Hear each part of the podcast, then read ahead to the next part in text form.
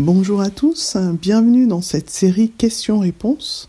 Aujourd'hui, je réponds à la question en quoi la foi m'a aidé à sortir de la spirale infernale de la violence conjugale?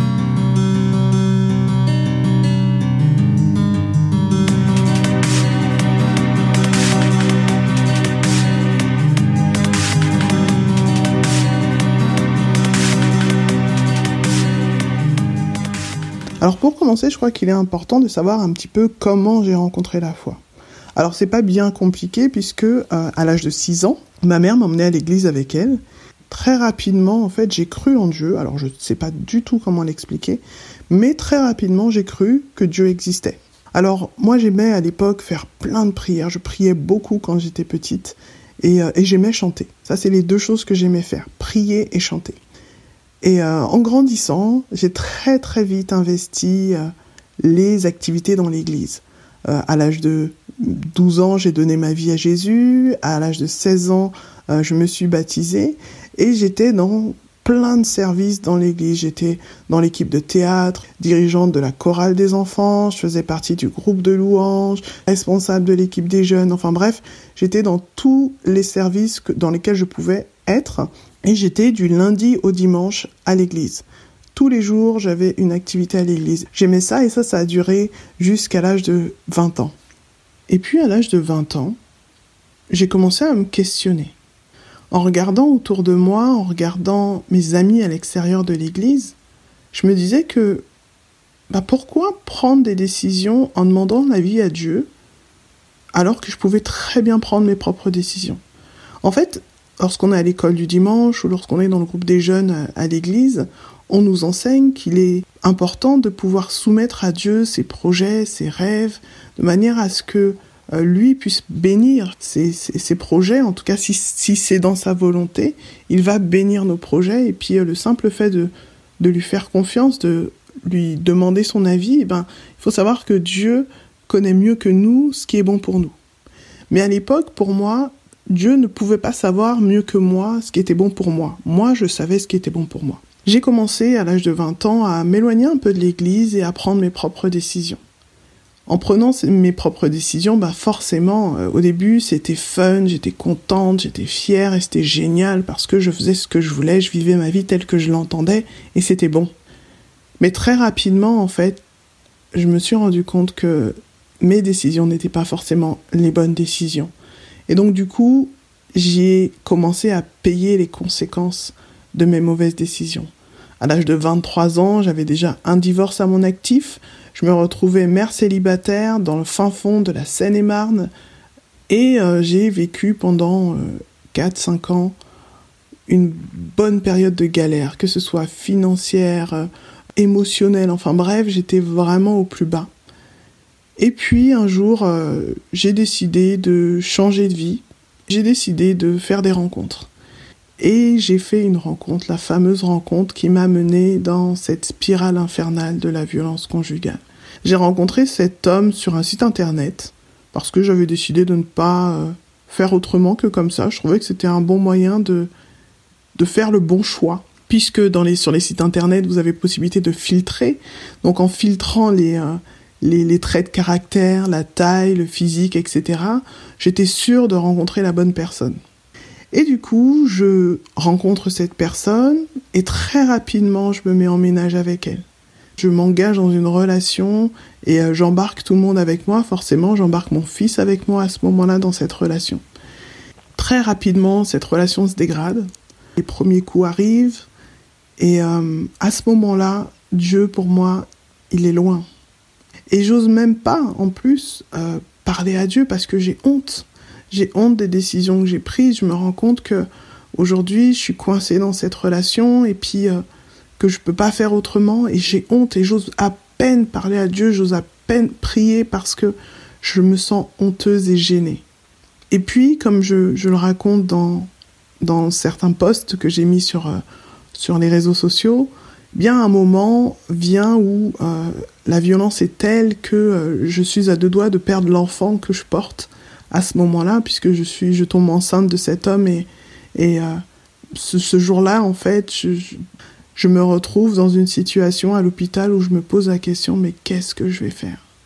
Si je reste avec ce bonhomme-là, je vais certainement perdre la vie et je vais certainement perdre l'enfant que je porte. Alors qu'est-ce que je fais? Et je me rappelle donc être montée dans ma voiture et puis avoir fait cette prière à Dieu. J'avais honte, j'avais peur, mais je savais qu'à ce moment-là, ma seule solution, c'était Dieu. Alors je fais cette prière en disant, OK, mais à culpa, Seigneur. Dorénavant, c'est toi et moi. C'est toi qui vas être le patron de ma vie, c'est toi qui vas conduire ma vie parce que je me rends compte que ces dernières années, j'ai voulu driver ma vie et ça n'a rien donné de bon.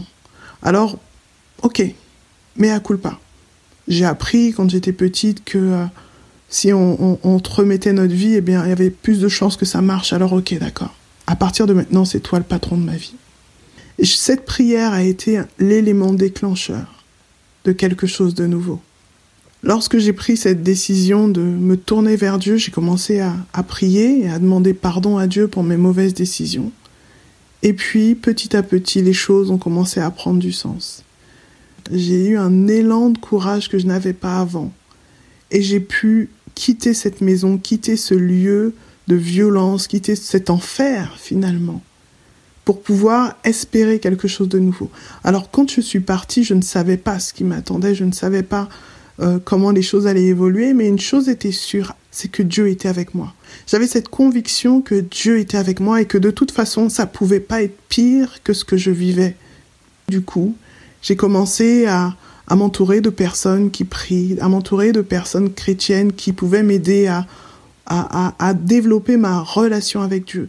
Je demandais même pas qu'on m'aide financièrement ou, ou autre, mais je voulais juste être bien orienté pour savoir comment on mettait Dieu dans sa vie et comment on faisait pour vivre la volonté de Dieu.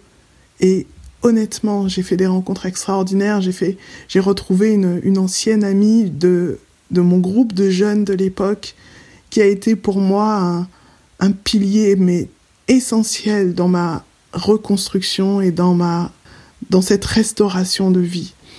Progressivement, j'ai commencé à, à retrouver ben, mes esprits, on va dire, puisque c'est vrai que lorsqu'on vit la violence conjugale, il faut savoir que on en perd notre identité.